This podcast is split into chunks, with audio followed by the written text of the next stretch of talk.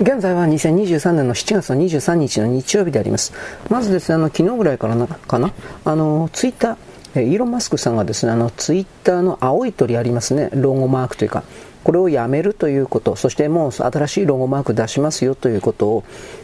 もし早ければ今夜中ぐらいに、つまり今日7月23ぐらいですから、もし早くうまいこといけば、新しいロゴマークを私は出しますよということを、彼自身のツイートとね、ツイッターって音声スペースだったっけ、なんか音声サービスあるでしょ、生放送か何かの、そういうもので予告したそうです。まあ、僕は別に青い鳥に全然なんていうか思い入れないんで、まあ、なんだっていいんじゃないですかと普通に思うけれども、ああいうものに、青い鳥にですね、なんか思い入れを持ってるような人がいるかな、まあいるかもしれません。まあどっちにしたところで、以前の左側にとてつもなく偏った不平等な、システムであるということのイメージを完全に刷新するためには、青い鳥を捨ててしまうというのも僕は、まあ、別にいいんじゃないですかと普通に思います。つまり生まれ変わったという意味ですね。このことに関してゲタガタいう人は金払えということです。何でもいいけど、左側の人とかね、少数者の意見に絶対に耳を傾けろだとかそんなこと言うけど、いや、そんなもんお前の意見に耳傾けてなんか得すことあんのかよ。これが全てですよ。だからそういうことを踏まえて、イーロン・マスクさんが次々と合理化をツイッターという組織の中でやってることに対して、左の側は本当に何一つ抵抗できなかったし、意見を言うこともできなかったし、文句言いながら結局使うしかできない。だから結局彼らも何の力もないということは、まあ、僕は分かってたつもりだけど、多くの人々はそれを理解して、そしてその上でこんな奴らに自分のなんていうか意見というか思惑、意図、こんなものを託したって時間の無駄だなというふうに本当に気づかないといけないんですよ。僕はこれ本当に思います。まあいいです。ということで、でね、4月ぐらいの時に、まだこれタッカー・カールソンが FOX ニュースにいた頃なんですが、インタビューありましてね、イーロン・マスクさんと、ちょっと待ってね。で、イーロン・マスクさんが、あなた、そうは言いますけど、80% ね、人間辞めさせた。80% も人間辞めさせたら、ツイッターなんかできないでしょ。まあ、僕もそう思います。一般の普通の考え方だったら、できないでしょって聞いたんですよ。FOX 番組のインタビューの中で。そしたらイーロンさん、何言ったかというと、まあ、ニューヨークなんかに忖度する、おもねる、いわゆる革命家みたいな人を、辞めさせたら8割みんないなくなったんですって言った。だから自分から辞めた人も相当いるんですっていうふうに言ったんです。まあ、結局これらの人々も相当そのツイッターの中で僕は泥棒的なことをしてるとかね、役得役職と言いながら会社の金を散々に泥棒して、ご飯食べたりですね、酒飲んだりとかそういうこと、泥棒ですよね。それをやっていたような左側に山ほどいて、何か追及される前にやばいと思って逃げた、多分そういうのが8割でしょうと僕は見ます。申し開きなんかきっとできないんですよ、間違いなく。できねえだろそんなもん。ということで、その8割やめさせて2割しかの、冷戦会で2割で回ってるっていうのはすごくないですか。それでも今ツイッターなんか不具合あるかって言ったら、以前よりも不具合ないですね。以前はちょっとしたことでなんか止まっただとか、ね、書き込みできなくなる。お前ら一体何やってたの。つまりこの左側の人たちが無能であったというのは当然としても、それ以外に何らかの悪いことという言い方をしますけど、これを仕掛けてたんだろうなと。うん。なので、まあそれはいわゆる CIA 的な人たちの言うことを聞いて、内部の情報、いわゆる民主党的ではないような人々のツイートを監視するだとか、それらのアカウントを凍結するだとか、そんなことばっかりやってたんでしょうね。でそれらの人員をとにかく全部クビにしたら、だって今のツイッター軽いもん、少なくとも絶対に間違いなく昔より軽いから、それを全部クビにしたら、いやー爽快だよという風になったのはこれは当たり前でございます。だからその中で僕はこの間も言ったけど、いやいやこの左の人たちは日本共産党とか蓮舫だとかああいう人はみんなスレッズに行こうぜ、みんな待ってるよスレッズの人たちがというふうに本当に言うなら、何度も早くスレッズ行けよ、ね、そこが君たちのパラダイスだよというふうなことを言ったんですが、スレッズね、この間1週間で半分ぐらいにトラフィック利用者が減ったというふうに言ったけど、その続報がありました。13日間でトラフィックが 70% 減だそうです。つまり13日間で、初日は100だったんだけど、13日目で、70減って30になったということ。どんぐらい下がったのっていうことですね。で、なおかつその30に下がって、その70がなくなって30になって、その30も残りの内訳の3分の1ぐらい、もうちょっと多いのかな、ボット。ほとんどがボット。機械的に同じようなことが繰り返す的な業者のボットで、さらにザッカーバーグそのものも当初の1週間ぐらいしか使ってなかったんだったかな、自分とこのスレッズを。でなんていうか、なんかツイッター使ってたらしいよ本当かなと思うけど ね、あんだけ文句言っていて、私たちのスレッズがうんぬんと言っていて、そもそもザッカーバーグってツイッターのアカウント持ってんだろうか、俺知らないんだけど、興味もないから。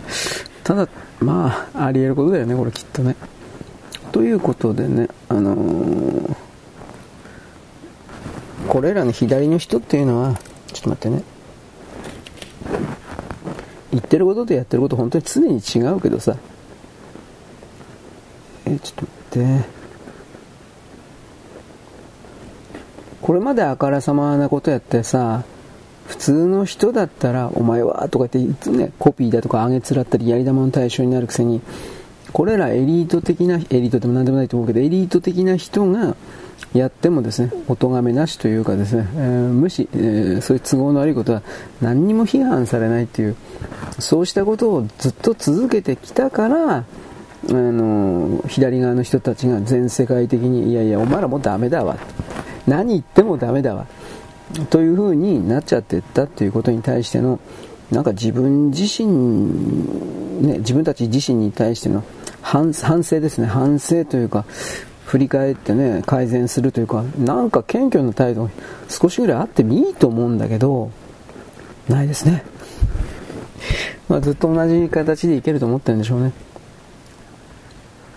だからこういうなんか一方的に命令を下すみたいな状況をですね、ひっくり返すのはどうするかというと、僕たちお金もなく地位もなく金もないような普通の人がですね、それぞれ一生懸命になってね、お金はないけれども知恵をつける、お金はないけれどもその知恵を、多くの貧乏人たちに回す、その上で数の力で対抗という、まあ、ちょっとね物騒だけど、でも数の力で対抗するということをやるというか、それしか残ってないんじゃないかなと、僕そんな気しますね。なぜならば結局これらの、ちょっと待ってね、エリートたちとやらも、僕たちの普通の大多数の庶民に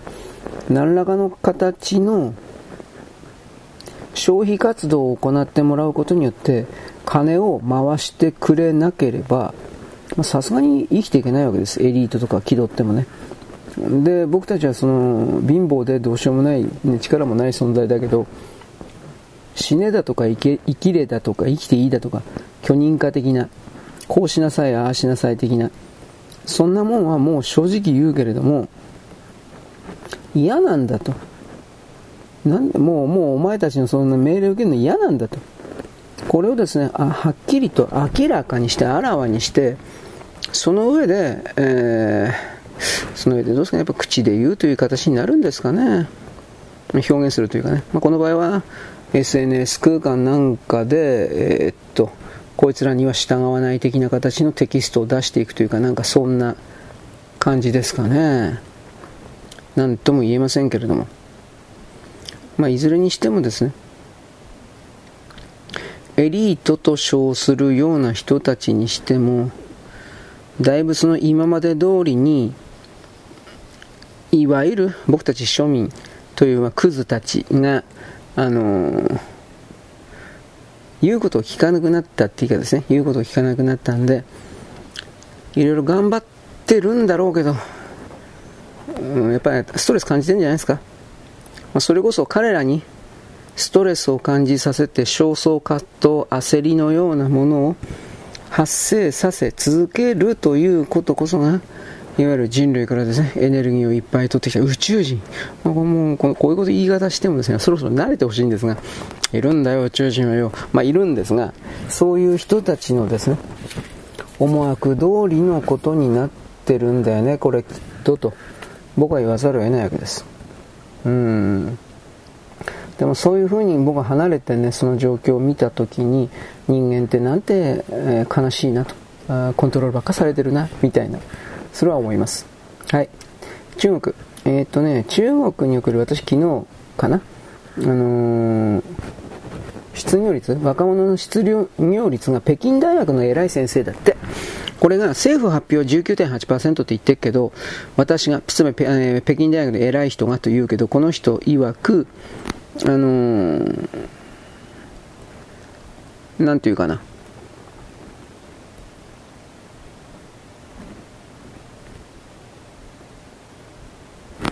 46.5% って言ってたかな、なんかそんなのだから、そっから考えたときにね、いろんな意味で終わってんなと。本当にどうするのかな中国そういうことを僕思ったりもしたんだけど、いずれにしてもね、彼らの言うところの、ちょっと待ってね、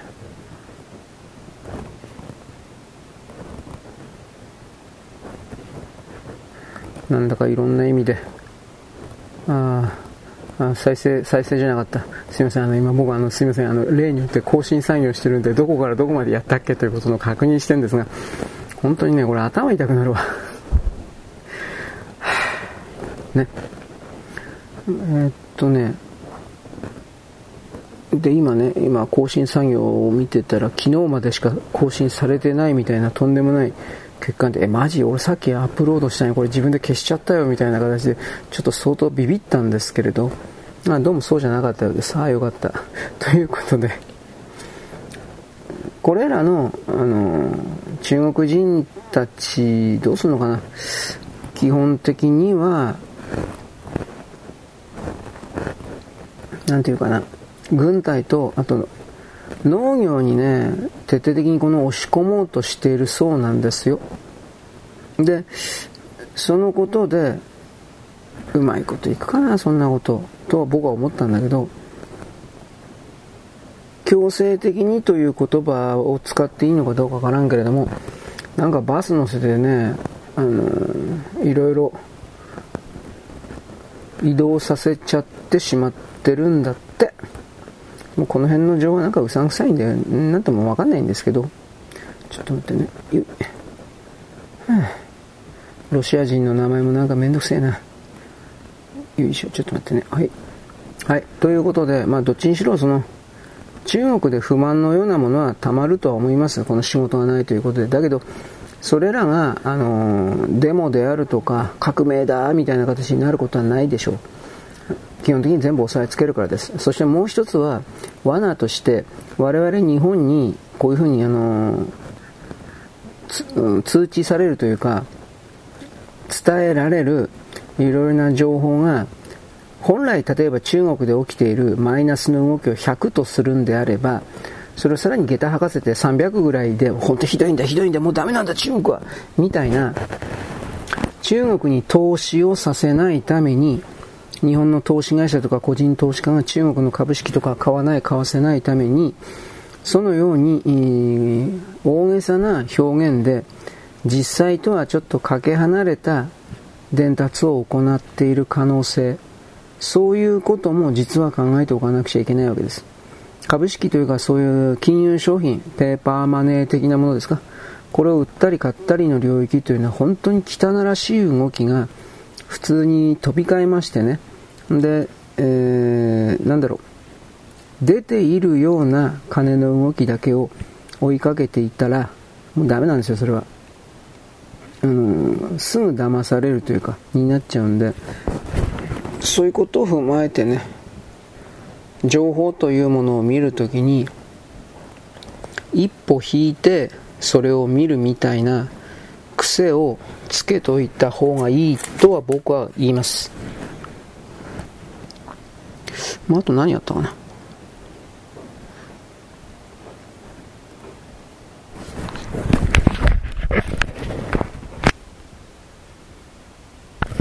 はい、あとはですね、特筆的なことといったらですね、リチャード・ケネディ・ジュニアだから、ケネディ、RKJ でいいと思うんだけど、この人はですね、昨日、おとといぐらいか、僕はVimeoのこと言ったけど、それ以外において、多分そのVimeoでなんか情報発信するって言ったでしょ、動画サイト、意識高い系動画サイト、Vimeoと僕は勝手に言ってますけど、ここで毎日なんか情報発信してるんですが、ここでね、RKJ っていうのは昔から、最初からワクチンは毒だ、ダメだみたいなことを言っていた人です。で、選挙戦に入って候補に、立候補したんで、ピタリとですね、そのワクチンがどうのこうのっていうふうなことを封印してたんですよ。だけれども、昨日か一昨日でいいと思うけど、それをまた言い出しました。ワクチンというよりもイベルメクチンです、確か。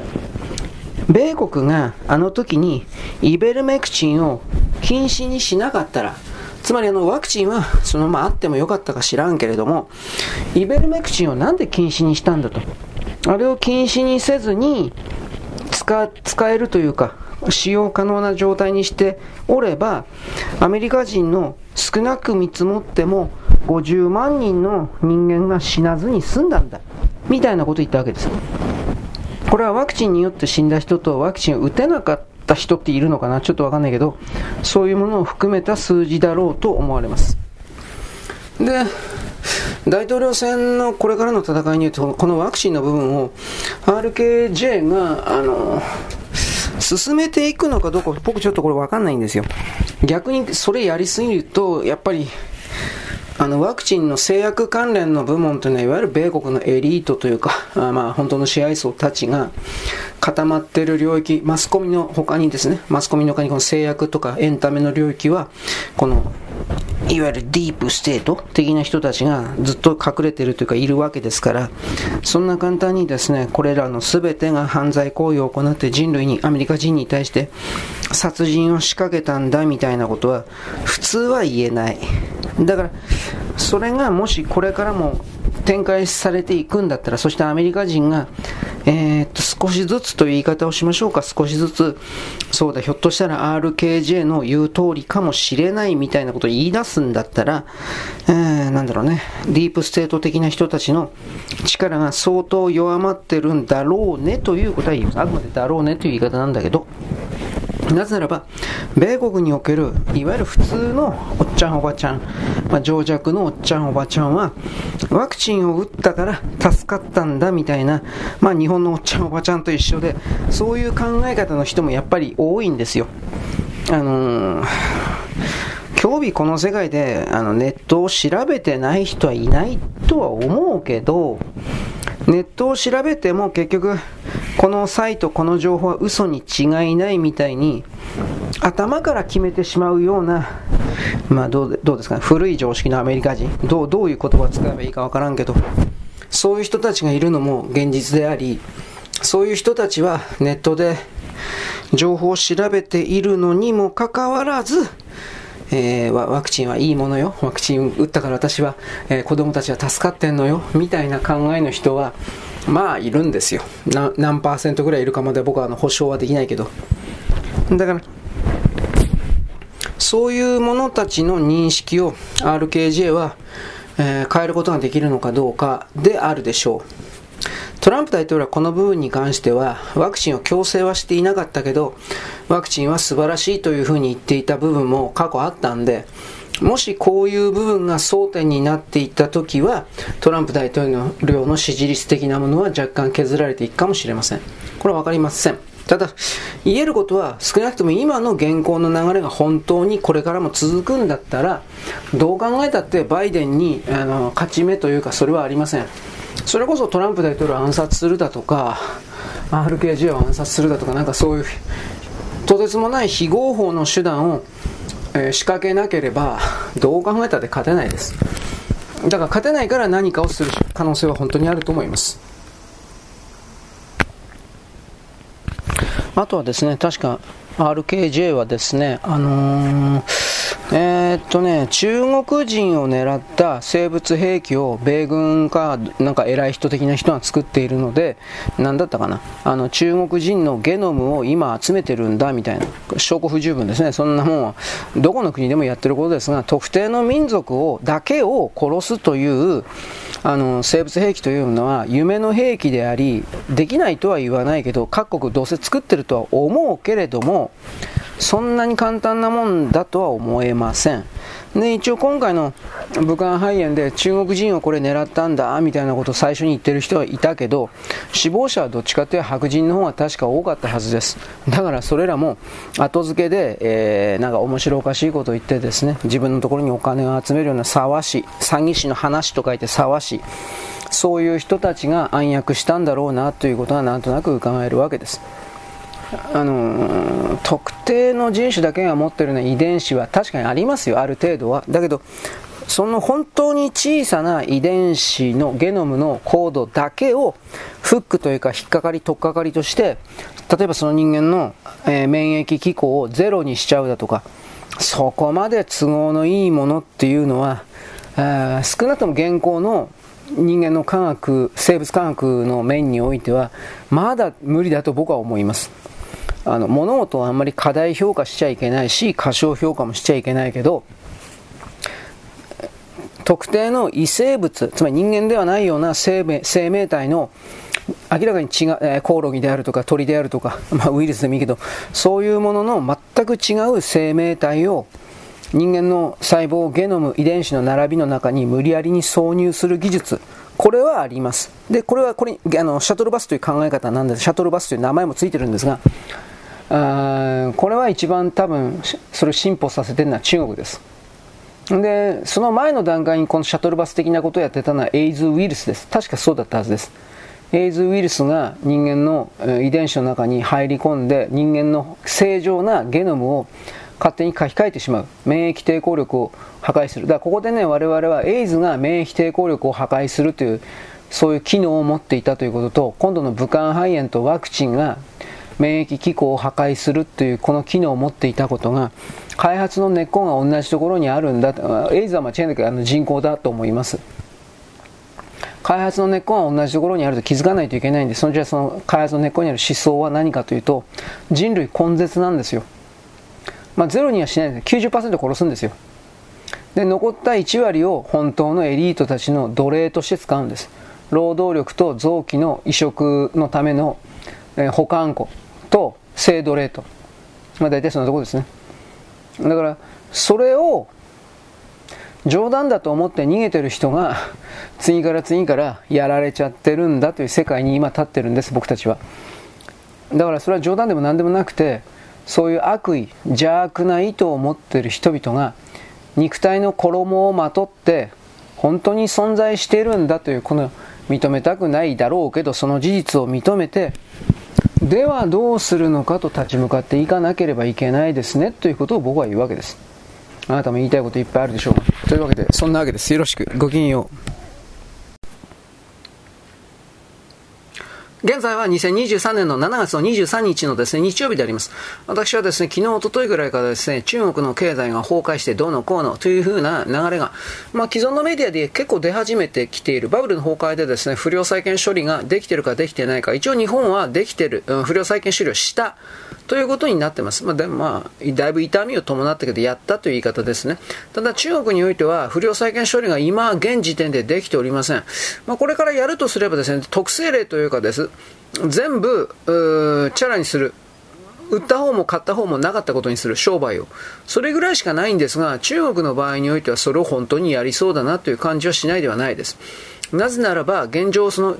昨日ぐらい出てたんですが、インフレ率 0% という風な数字が公式のメディアなんかで出てるということは、彼らの数字は大体嘘だから、インフレ率 0% ということは基本的にはマイナスの、つまり逆回転の、つまり我々日本が苦しめられた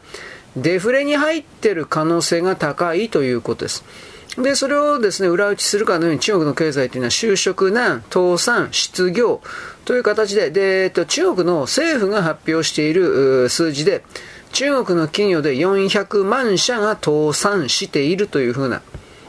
で金持ちはですね、持ってるやつだけは持ってるんですよ。でとんでもなくね。でそれでアメリカを中心とした海外に逃げていくということです。そもそも中国は本当に成長している、これからは中国の時代だ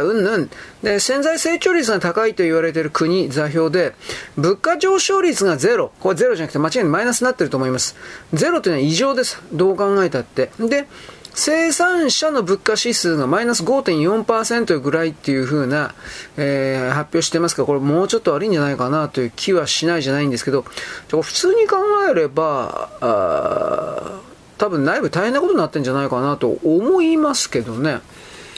中国人は土木作業員とか農業であるとかを徹底的にバカにしてるので、やりたくないんでこれらの仕事に全くつかない。軍人もバカにしてます。中国の昔のその文献とか読む限り、軍人なんてのはバカのやることだというふうな、軍人よりも文の人、文章ね、文の人の方が偉い、文人が徹底的に偉いという考え方が、いわゆる朝鮮もそうですね、中国も朝鮮も、これらの実際に現場において動かないような人たちというものを前に押し出す考え方そのものがどう考えたって間違ってるなと思いますけど。だからこの言葉使っていいんじゃないんですかね。リセッション、不景気入り単純に。だからこれはとてつもなくですね、逆回転に入ってるだとか、そういうそこまでは言わんけれども、でもやっぱひどいんじゃないかな。でこういうことを言うとですね、中国は得意日本を抜いていて、日本は絶対に、中国に勝てないんだ、人口1000万オーバーの都市が山ほどあるんだ、どうのこうのというふうなことをですね、これ中国人が書くんですよ。在日中国人と五毛と言われる人たちが書いてると思うんですが、北京五輪の時点で中継でね、夜になったら街が電気ついてないんですよ。真っ暗なんですよ。つまり人が住んでないんです、結局。100度の地図で現代中国のストリートビューというのは見て回れるんですよ。山ほどビル建ってますよ。人口1000万オーバーの都市もあって、高層ビルがですね、車が溢れ返っているとか言って、ところが夜になると誰も住んでないんですよ。だからこれどっからどこまで、西側も中国も情報嘘ついてます。中国はもちろん自分のところが不景気ではないということの偽装工作をやっているんだし、西側は中国、さっきも言ったけどね、中国の不景気の数字を100だとしたら、それを500とか600だとか、とてつもなく大きなサイズで言ってるはずです。そうすることによってアフリカ、中東、ほとんど中東だと思うけど、あと、南米であるとか、そういうですね、世界各地の、投資家、ちょっと待ってね、こういう者たちに、中国に対して投資をさせない、これの言葉からの工作をやってると思います。でもちろんこれね、こういうのを僕はじっと見てる。多分この動きってバルト三国とかそういうのもだいぶ入ってるだろうなと見ます。バルト三国はね、中国なんで敵視しているかというと、ロシアを支えてるのが中国だからです。本当に。だからちょっと待ってね、この中国の領域を設けさせないことが自分たちの安全保障につながるという概念で、彼らはバルト三国は世界を見ているので、この言葉だけで投資家の心理というものを冷やすことができるなら、どれだけでもやります。またバルト三国というのはインターネット強国って言って、北欧バルト三国ってインターネット強国です。それはロシアのサイバー攻撃によって数々のなんていうかな、社会不安に落とされたからっていう言葉を使えばいいかな。とりあえずいろいろ攻撃されたんですよ。だから日本語でこのバルト三国的な人たちが、読み書きを志向していない人たちが日本語でこういう2チャンネル的なところに書いてないかといったら、僕は書いてる可能性もあるなと思ってます。だから今の世界って本当にね、そこまでもう騙し、全然関係なくないように見えるような人たちが言葉の力で騙しを仕掛けてるので、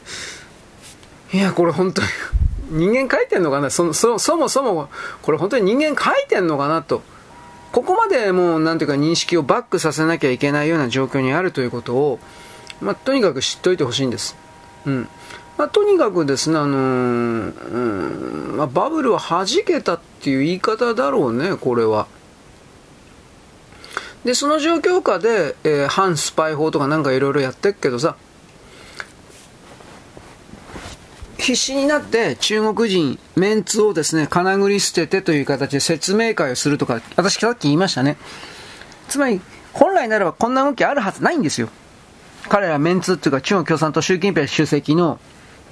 権威というものを絶対に壊すような、そんな動きをするはずないんですよ。ところがそれやってるということは、彼らの中の経済が本当におかしいということ。で、習近平さんは知らないけれども、その下の世代、下の立場の人たちはそれを知ってるということ。つまり上に、王様に本当の情報がいってないんですよ、おそらくは。で、それを証拠にというわけではないんですが、中国人観光客がどうのこうのって話をですね、これね、僕さっきちらっと調べたんですけど、武漢肺炎が起きる前から相当に減少傾向になってます。来てないです、中国人。金がないんだと思います。で、今インバウンドがとかって言ってるけど、確かに中国人も来てるんだけど、それでも2012、13、14、15、16みたいなあの辺あたりのブイブイは捨ていた中国からすれば半分も来てないんじゃないかな。金がないんだと思います、本気で。で、ASEAN の地域もですね、これ中国がこれだけ経済腰折れすると、中国に例えば部品であるとか消費物資を提供してお金を儲けていたはずなんですが、多分全部ダメになってくるでしょう。影響、時間差はあるけど影響は絶対出てきます。そうなると世界の特に東アジア地域の牽引を引っ張る、経済としての引っ張る地域を中国はもうダメだからということで、今慌ててこれからはインドだ、インドの人口が中国を抜いただとかうんぬんというふうに、いきなりもうその認識を変えようとしてるっていうのがわかるでしょうかと一応言います。中国が東南アジアからですね、手を引き始めたというか、手を引かざるを得ない流れの中でインドが台頭してきたという。で、グローバルサウスのリーダーキャラ確保という言い方になりますよね。ということは、これは中国にとっては、嫌な流れではあります。大きな流れですけど、でもこれ変えられないんじゃないかなという。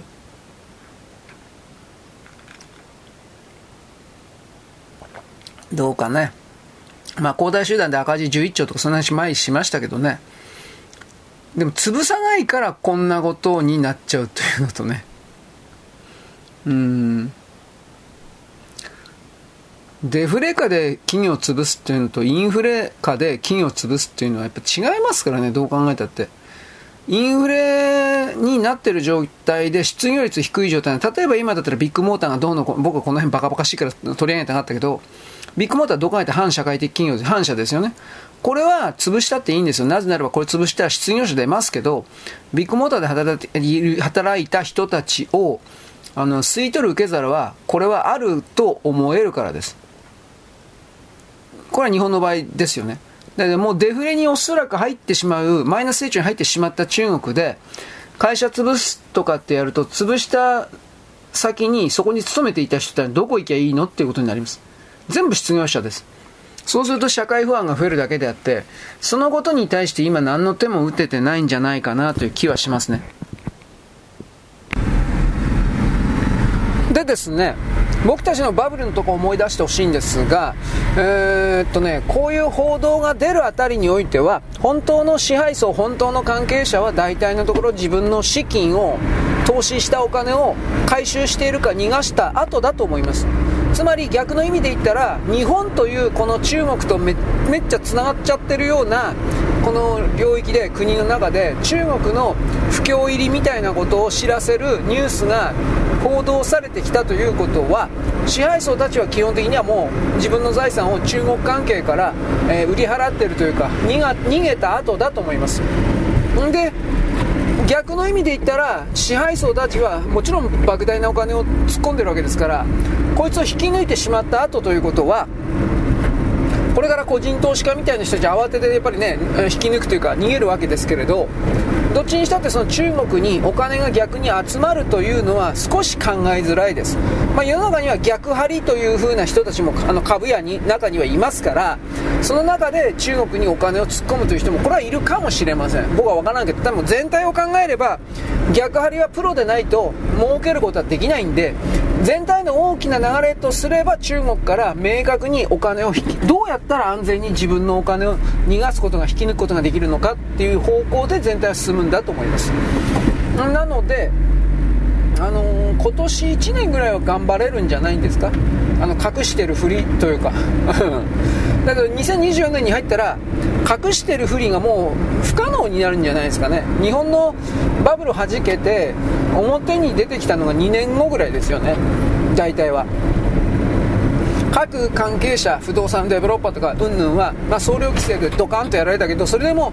銀行から A という銀行から借りてた分を B という銀行から借りて、借り換えてみたいなことをやって運転をしていたわけです。でも2年間逃げれたところは大したもんだなと思うけど、大体1年ぐらい、1年も持たんかったこといっぱいあるけど、頑張って1年じゃなかったですか。ということは、今これ7月ですから、さっき言ったように支配層たちは逃げてしまってるはずだと考えると、3月から4月の切り替わりの新しい年度の時点で、つまり去年の段階で11、12月ぐらいですか、11、12、1、2ぐらいでもう回収してんじゃないですかね、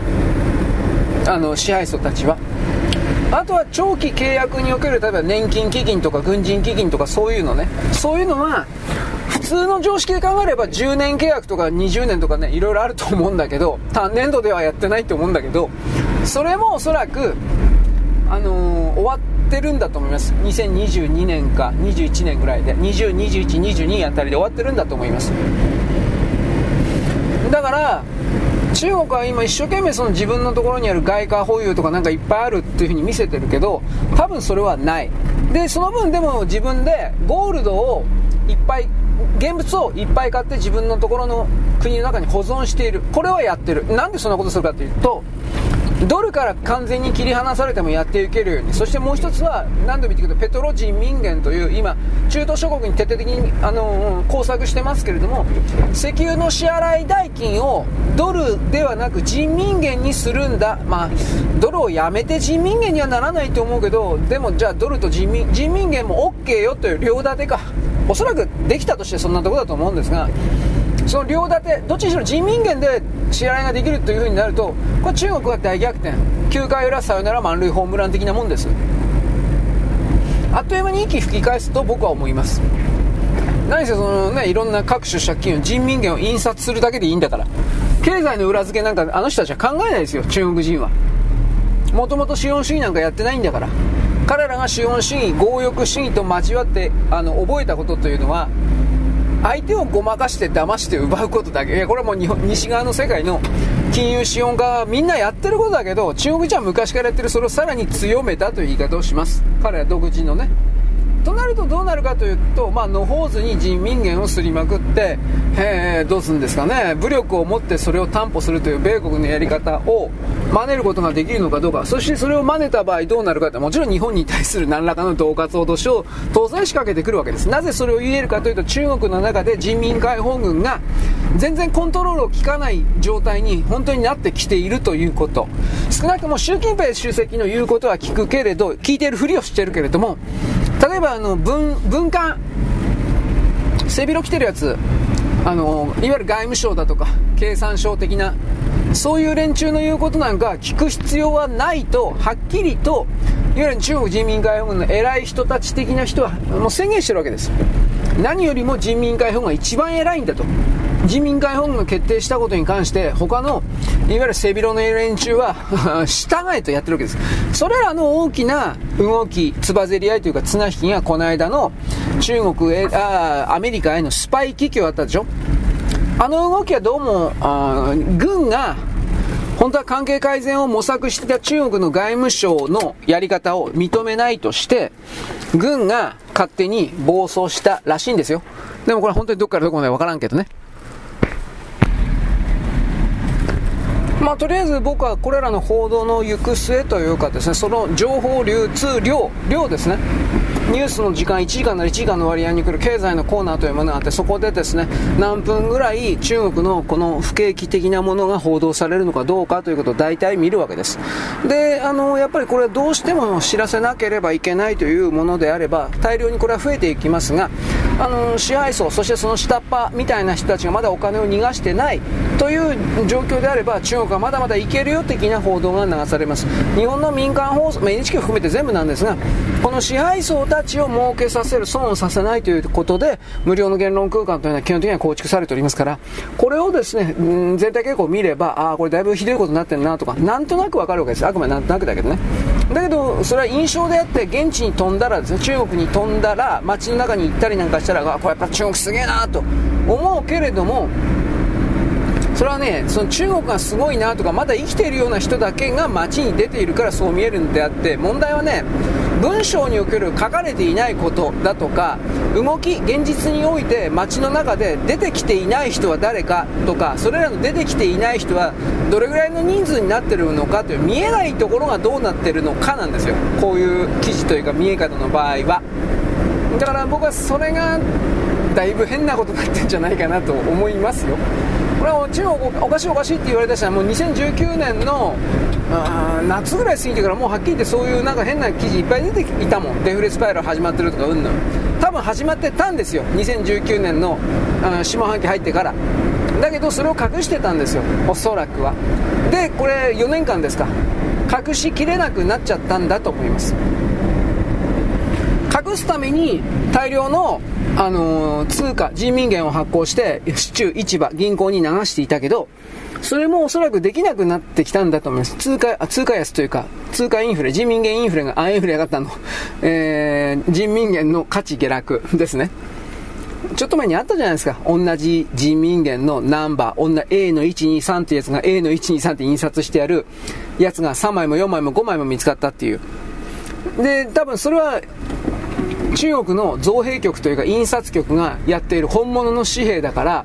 いわゆる偽物ではないけれども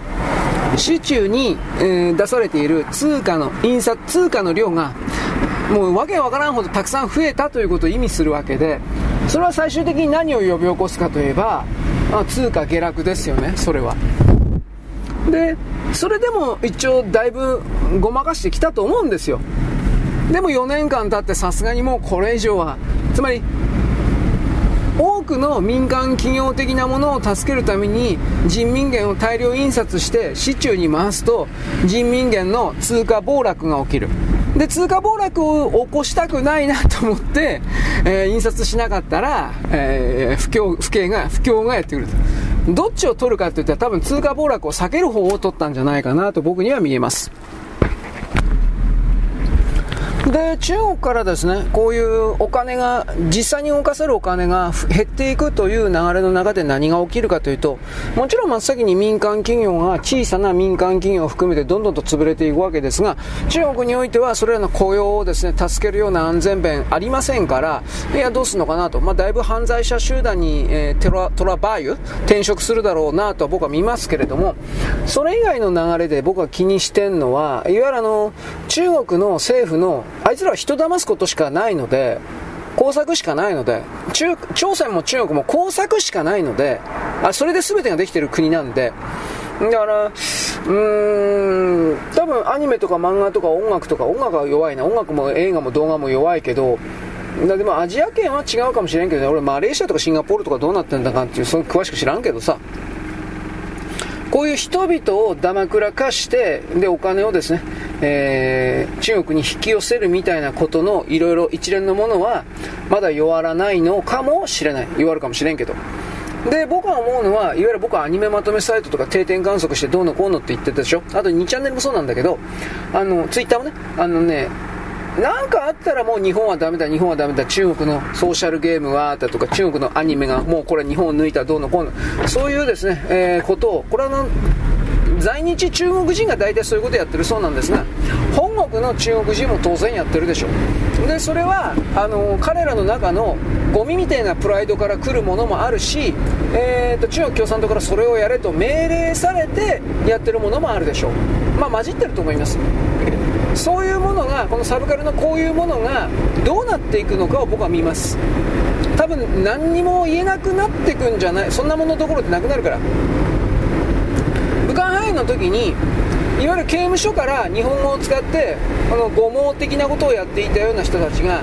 だいぶ死んだんですよ。リアルで死んだっていうかネットの中から消えたということです。なんでかって言ったら刑務所に電気を送れなくなったからネットが止まったんです。確かそうだったはずです。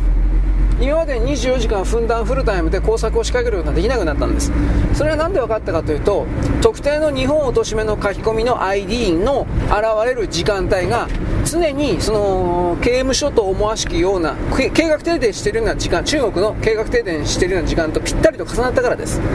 確かそうだったはずです。でなおかつ刑務所の中にはでも自家発電はあるんだけど、あるでしょう、ないわけがない。多分その自家発電機を回すための重油というかその辺が手配できなくなってんじゃないかなという気もしました。人民解放軍に全部取られてるわけですね。そういう、民間の施設的な重油というか燃料は。だからだんだんと全てが軍優先なんで中国は。そうやって、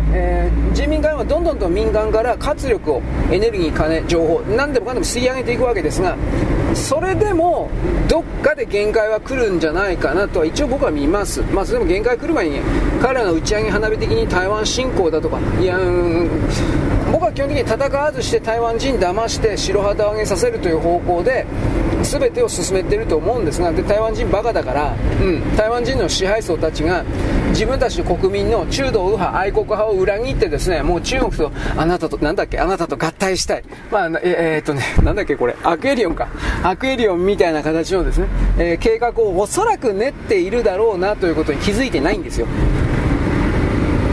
だけどそれも本当にうまくいくかどうか分かんないですね。ただ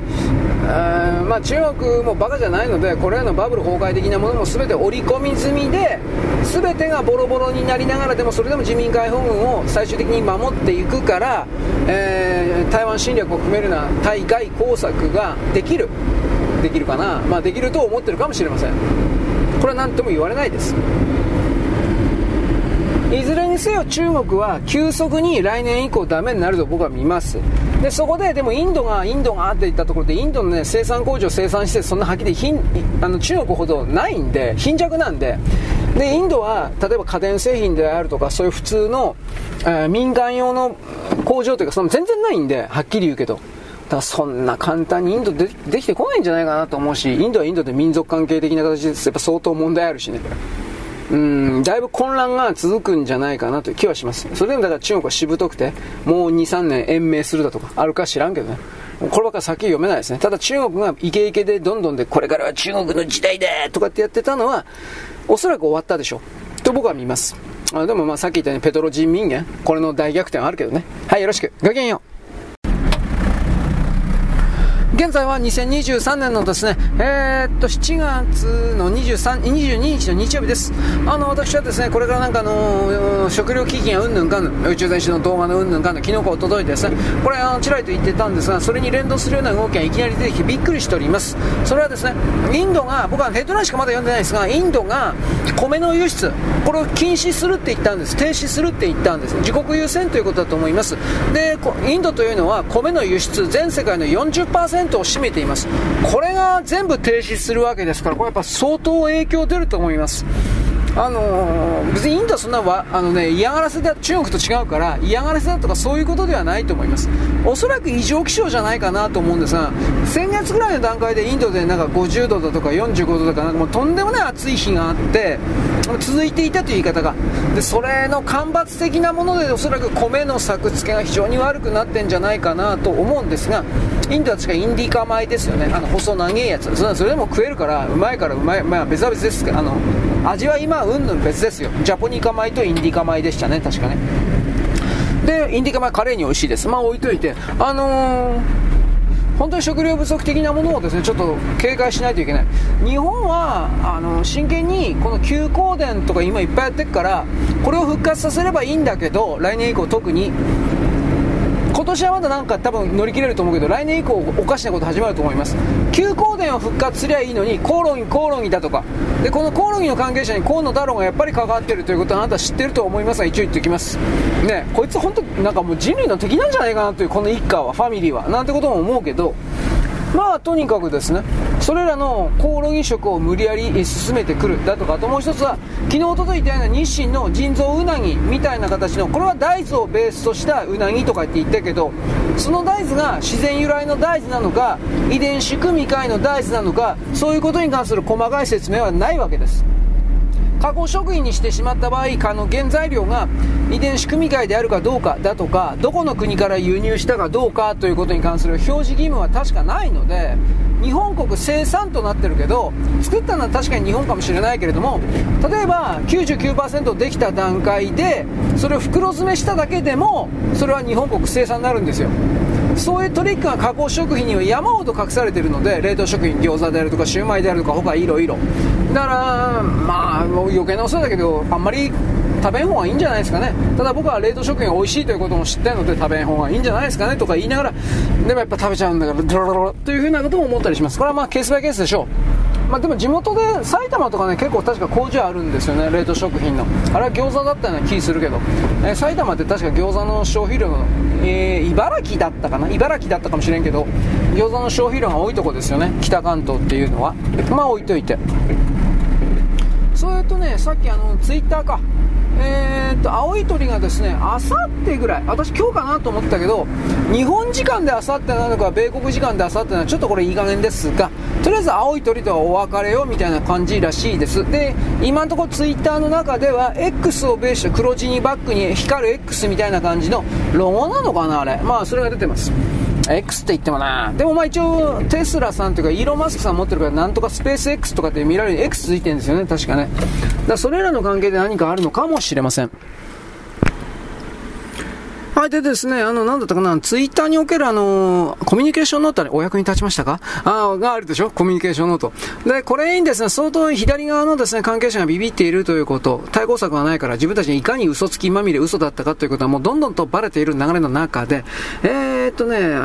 っかの新聞記者なんですが、いわゆる日本のですね、日本政府が福島の処理水のこと、汚染水だと、彼は汚染水だと決めるんですが、それを処理水だというのはやっぱり間違えて、これは汚染水なんだと。でそのことについて、わけのわかんない 非科学的な持論を述べていたら、速攻でですねコミュニケーションノートをつきまして、あなたの理論に従うのであれば全ての自然界の水というものは汚染水になってしまいます、ちょっと冷静になってみてくださいみたいなことが書いてあってですね、で関連ソースをぺったり貼り付けてありましてですね、全くもってその通りになって、この記者というものは、だから新聞記者というのははっきり理系のやつは一人もいねえからはっきり言いますが、バカしかいないんで、でこういう科学技術的な記事を書くとですね、一発でこいつ物理とか数学とかきっと、赤点というか2点とか3点しか取れなかったバカだとかって、もう一発で分かるわけです、知性と教養がないように、俺もないけどまあそういうことでですね、なんかそのコミュニケーションノートが来ても俺はもうへっちゃらだぜ、絶対論破してやるみたいな回だったけど、速攻でついてですね、お役に立ちましたというのは山ほど出てですね、で逆にこれを言ってる人がいたんですよ。つまり誰からも今までは誰からも注目されなかったこの左側の記者というのは、わざとそういう間違った的な記事を書いてですね、コミュニケーションノートに速攻で訂正してもらえて、そしてコミュニケーションノートがついたようなツイートというのはタイムラインでいっぱい回ってですね、もっとたくさんの人に注目してもらえてですね、名前が売れてですね、嬉しいだろ、それ狙ってんだろお前というふうな、これはですねいっぺんになんかいっぱい暴かれてるというか、もうお前たちのやる口はもう分かってるんだというふうな形でもうバレております。左側って汚いわ本当に、まあ分かってたことですね。というわけでですね、ツイッターの快進撃というか、ツイッターちょっとねこれ言ってなかったと思いますが、ツイッターでたくさんのツイートというかですね、まあ一つの一コマツイートを 何万人も何百万人もですね見るような有名人的な人においては、イーロン・マスクさんは広告費を、分けちゃうよ、広告費あげるよあなたにみたいな形でお金が入ってくる、稼ぐことができる、まあ、今の YouTuber 的なもんですね。これはもう試験的に開始したと言ったけど完全に開始されたのかな、ちょっと俺は知らないんですが、で、スレッズさっきも言いましたけど、13日間でですね、70% の人が飛んでしまいました。で残り 30% 残ってますが、それもですね、何だったかしら、ボットがほとんど、あと極左ね、こうでなければならないのでという風な、これしか残ってない。でなおかつですね、アメリカ人でさえ言ってる、あんな検閲だらけのとこ行ってなんか得することあんのか、検閲だらけだそうです。俺見てもいないから知らないけどアカウントの削除だけは早いんでしょうね。でも最近なんかね、ツイッターの方でもアカウント凍結がなんか流行ってるらしいです。僕は詳しいけ知りませんけど、なんかそういう報告はありました。はい。でですね、トリチウムがうんぬんとか、不処理水がうんぬんでですね、思い出したんですが、東京電力、東電がこの処理水の、海洋放水に関してですね、もし海外勢力からでもなんか被害が出たら、つまり放射能における被害であって、風評被害とかは、まあ多分認めないんだと思いますが、本当に放射能のベクレルだとか、トリチウムだとか、なんかそういうもので被害が出たというのであれば、健康被害だと思いますが、被害が出たというのであれば、なんていうかな、弁償の用意がある外国であってもみたいないらんことを言いました。こんなもん前もって言っときゃ、韓国がですよ、被害だ当たり屋ですよ、韓国なんて。中国もあんな中国全然関係ないとこにいいんだよお前で、なおかつ、ね、中国なんですね、裏から手回して全部の南半球に近いオセアニア諸島とかオーストラリアとかで、もう汚染で人がいっぱい死んだんだろうなってやるでしょうね、絶対にやるだろう。だけどこれは東京電力がそんなことをですね、自分自らやりたくてやったんじゃないんだと思います。多分これは政府からやれって命令されたんじゃないかなとは思う。でも実害がどうであるとか、その基準をですね今明確に示していないので、多分なんですけど、これは言ってはみたけど基本的には払わないという感じじゃないかな。だからそれでも払っちゃうかもしれないけどね。でもそれはね、関東近辺の人は絶対にね、そんなもん払うなボケっていう風に怒らないかんのですよ。なぜならばそれをやらないと関東近辺における東電の電気代が上がるんですよ。そんなもん見てで、韓国の連中は永久無限にですね、被害にあった放射能10億円よこせ100億円絶対ありますよ。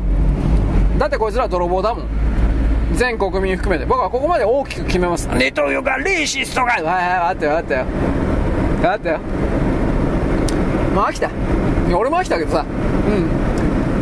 お互い手の内分かってんだから、もうやんなよそんなこと、バカだろおめえらというふうに思う。僕は思ってるけど向こうはそうじゃない、取れると思ってるからね。だから僕はちょうど4日5日前にですね、もう戦争しろよ、はい仕掛けてこいよおいというふうに怒ったわけです。もう切れそうだよという風なまあどうせあいつらは何もしないけどね、汚いやつらだからという風ないろいろありますが、しかしやつらの奪い取りを全部無効化ゼロにしないといけない、これだけは確実に言います。よろしく、ごきげんよう。現在は2023年の7月の24日のですね、月曜日であります。もう8月ですね、もうすぐですね。で、梅雨明け宣言が僕出たかどうか全然知らないんですけれども、大体のところは全国的に晴れの傾向がなっており、高気圧がバーンと来ているということで、まあ多分梅雨明けたんじゃないかと思うんだけど、梅雨明け宣言なしにもう梅雨じゃないよっていうのは結構あることなんで、どうなんですかね、僕知らないだけで梅雨明け宣言あったんかな。まあいいですけど、とりあえず暑い日が続きます。35度とか4度とかちょっとなんとかなんねえのかと、まあでも40度いかないだけいいんですかね。まあ地方によっては38度9度とかそういうのたまに出てますよね。死んじゃうよ本当暑くてというわけで、まあでもまだ言うほど湿度が高くないからいいんじゃないですか。インドなんかでだいぶその人が死ぬっていうのは暑さで、湿度が相当高いらしいですね。インド亜熱帯だけど、まあなんだっけモースンっていうんだったっけ、なんだったかな、温帯地方的な形の水分がまあ、あるところでもあるので、その辺で蒸し暑い日、地域日になるということで、やっぱ大変な状態は大変な状態らしいという、はい。各国選挙というか、カンボジアでね、なんか総理大臣選ぶ的な選挙、首相ですか、選ぶ的な選挙があったそうで、例によってフンセン大統領ってもう何十年、30年ぐらいやってんじゃないの、首相ね、フンセン首相が、まあ、ダントツの1位です。もちろん何らかの形で不正選挙やってると思うけど、まあ分かんないですね。で、この人は、フンセンはもちろん中国の犬コロでありいうこと何でも聞きます。だから逆に自分というフンセンというキャラクターが独裁で居続ける代わりに、中国は力を貸してくれ、その代わりに見返りで何でもかんでもするよという、カンボジアはもはや一つの独立国家と言えないような状態ですので、僕見る限り何もかんも中国の資本を受け入れて、それで AI だとか監視カメラ的なものも全部受け入れて、そしてですね、なんちゅうか近代化っていうんですか、あれ近代化っていうか分かんないけどやってるわけです。で、一帯一路の関連で、中国とどっかカンボジアの首都プノペン、これをつなぐような大きな鉄道がもう開通したんじゃなかったかな、うん、高速鉄道だったと思うけど、そういうものが、維持できるんですかね。俺どうなっていくのか。昨日僕は中国のもう明らかにバブルもう弾けたということを隠せなくなったねっていうところから、まあいろいろとね、一応建前上民間企業は潰れるという形になっていって、中国は鉄道は民間じゃなくて国鉄的なもんだったと思うんですが、国が運営的なもんだったと思うけど、正確には各地方軍事管区が、アルバイト的な形でなんかやってんじゃなかったかなと思うんですが、これが回んなくなるかどうか、お金が、そういう観点で僕一応見てます。だからそうなると中国とこのカンボジア、これの直通鉄道もこの辺どうなったんですかね。動かすだけでもう1日何兆円だったかな、赤字なんですよ確か。何兆円でなかったかな、全体ね、中国全体で。だからこれをひっくり返すにはどうするかって言ったら、もう特性例ぐらいしか僕思い浮かばないんですよ。特性例というのは日本でもありましたが、借金チャラ、金貸してるやつは一方的に損、借りたやつは借得、1000万円借りて返さなくちゃいけないものが返さなくてよい、つまりそれがなんていうか特性例ですかになるわけで、まあ、中国やらないかってやるんでね。なぜならば経済というか自由主義経済の国じゃないからです、やっぱり。だけれどもそれは中国国民に対しての国内でのお金の貸し借りのみであって、外国とかに借りたそれは何が何でも返さなくちゃいけないと思うんで、限界というか限度というかあると思いますけどね。それでもひょっとしたらやるかもしれないな、この不況がとかっていろいろね言い始めた。それではい、なんかいろいろ2つ3つ回ったけど、ニュースサイト的なものあれですね、まだまだこんなもんじゃないぜみたいな序章のスタートのお知らせみたいな感じでしたね。大学卒業生の半分以上は、まあ、およそ 50% が就職できないという今のこの状況が来年以降も続くかどうかですね。で、来年の大学受験とか高校受験とか、まあ、大学受験か、これに関していわゆる中国人の親御さんがもうお金に余裕がなくなって大学を受けさせるということも断念するみたいな事態が、まあ、いろいろ出てくるんじゃないかなと思います。今年はギリギリね、いろいろ動かすというかね、受けさせたりいろいろやってると思うけど、来年ぐらいになるともうお金回らないんじゃないかなと思います。今のその不況がとかリセッションというものの情報が本当なら、これはわからない。まあ、中国も嘘つきだけど西側も今ではもう本当に嘘つきなんで、これはわからない。でもまあおおむねやっぱり中国がダメになってんだろうなということはなんとなくわかるわけです。はい、つまり2024年からにおいては、全世界不況になりますよ。それもし中国が割れるんだったら、それはまず影響を受けて東アジア地域から始まるけれど、西側がどれだけ中国にお金突っ込んでる状態かで決まりますよね、そのあたりは。でもそれもいくつか踏み倒していくかな。でどうかね、デフォルトをわざと起こして、で返せませんとやって、その後中国になんていうかな、付き従うというか、中国と一緒になって商売しようなんて人はいなくなっちゃうんじゃないのなんてことも僕は思うけど、こればっかりは分かんないです。まあいずれにしてもですね、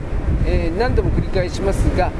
今までのイケイケどんどんの中国、どんどんの中国というものは、もはや不可能だと思います。まあだからさっきも言いましたが、デジタル人民元と、ペトロ人民元ですか。この2つのセットが適用というか、最後のラストチャンス的な形で採用されていけばまた話は違うと思います。だけどいやどこかな、湾岸諸国とアラブの連中ってそこまで頭悪いかなといろいろ思うんだけどね、うん、だから人民元とドルというのはリンケージされてますから、ドルの首切りを影響力を離れて人民元だけが石油の代金決済どうのこうのなんていうのはどう考えたっておかしいですよ、やっぱりと僕は思うけどね。何か裏技的な何かがあるのかもないんじゃないかと思うけど、あるのかもしれない。はい。あとは何やったかな。海外的なものはそんなに大きなものないですね。ああそうそう、トランプ大統領はこの間の子供の人身売買だとかそれの映画の話で鑑賞会見たというこの流れの中で、どっかの演説会というかそれで自分は子供の人身売買関連の法律を強めると、うん、でそういうものに関わった人間は基本は死刑も含める重罪犯罪として対処するように全体を変えると。何せバイデンは本当に何もやってないんだこの、とんでもない動きに関してはっていう、まあ、バイデン民主党は本当に何もやってないですよね。で結局これらの奴隷労働的なものが彼らのおそらくは利権というか売り上げというか縄張りというかそういうものであったから直されることはないという、こういう見方は一応あるかもしれません。はい。で国内解散風がどうのこうの、内閣改造と解散風、まあ解散はせずに内閣改造だけで済ませんじゃないかっていう意見の方がだいぶ出てきたけど、8月にもう人事発表しちゃうんじゃないかっていう風なこれが出てます。で岸田カラーを出すために安倍派を一掃するみたいなそういう話も出てます。あと河野太郎と、要は河野太郎と高市さんを外しちゃうということ、各外に追い出すということ。河野太郎に関してはマイナンバーで失敗してるでしょ、失敗ということは使います。でうまくいかなかったからといって、なんというかな、何にもその本当の意味でごめんなさいはしてないし、周りの迷惑をかけたような他の政治家に対してなんか仁義を通したかっていうと、まあ、河野太郎はそんなことやらないですよね、そんなことできる人ならもっと政治家として大成してます。であとは高市早苗さんですね。安倍さんもいないからこの人が前に出られるかというとまあ難しいんじゃないですか、普通の常識で。で岸田さんからすれば河野太郎と高市早苗さんとあともう一人ぐらいいたかな、これ結局安倍さんに対してのなんというか義理チョコの義理、多分そういうもんじゃないかなと思います。で次からは自分の本当に好きかだっつったってお前岸田派なんていうのは全然いないんだけどね。自民党の中で4位ぐらい、上から数えて4番目ぐらいの勢力じゃなかったかなと思うんだけど、岸田派っていうのは。はい。だからそんな流れの中でどうすんですかね。まあいわゆる宏池会全部つったってね、だいぶ無理があるなと僕は思います。まあとりあえず8月9月ぐらいになって人事のですねいろいろな記事とかが出てくるでしょうとは言っておきます。で日中間外相会談から日中間トップ会談みたいなものを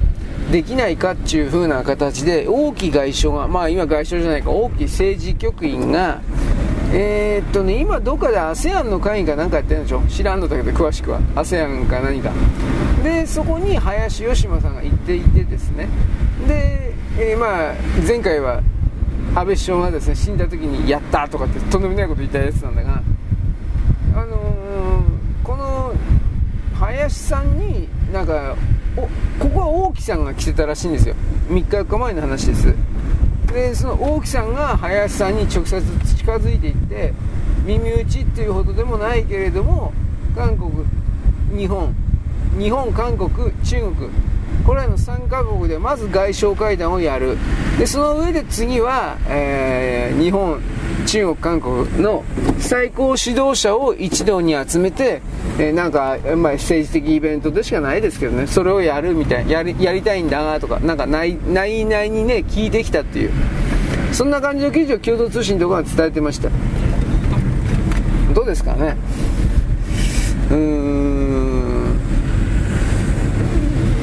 やっぱ中国の内部が相当おかしなことになってんだろうなということが伺えるというだけですね、とりあえずはね。まああなたも他でもう見たと思いますが、中国の経済本当におかしくなっているということと、米国が日米韓というふうな3つの塊でこれを一体化させようとしているので、こいつを韓国を上手に使って切り崩そうとしているという中国の意図がよくわかります。どうせ韓国は裏切ります。まあ、今のヤン・ソクよりは米国に従っているフリーはもうちょっと続けるか知らんけど、どうだろう、どっかでボロが出ると思いますよ、普通に。少なくとも韓国の中の北朝鮮派的な左側的な人が言うこと聞かんから、どうせ。ということで、本当になんかもう混乱の極みだなといろいろ思うね。トランプ大統領と安倍首相の組み合わせの時の方が本当に戦争とかね、混乱がなかった、安定していたねということを極左の物書きだとかそういう人たちは絶対に認めないよね。結果として平和になってたらそれでいいんじゃないのっていうことさえ認めないんですよ。なんだかね、本当に自分の主義主張でなんかね、全ての人々を不幸に追い込むのやめてくんねえかなと思う。でもそういうことを言うと極左の人たちはね、安倍首相が統一教会でどうのこうのという、だから証拠出せよ、どうでもいいから。とにかく証拠出せよ。そういうことやんないで統一教会しか言わんから。だから誰にも相手にされないんだよ。はい、まあこのねツイッターノートを早くそういう人たちにですね、なんかツイッターノート貼り付けていただきたいです。お役に立ちましたか？本当煽ってるよなあれ。左側のやつ多分ムカついて血管切れてると思うんだ俺は。あれコミュニケーションノートって。蓮舫本当に切れてたもんね。ざまーとかって思ったけど。お前は喋りすぎなんだよとかいろいろ思ったけどね。まあそんなところでございます。よろしく。ごきげんよう。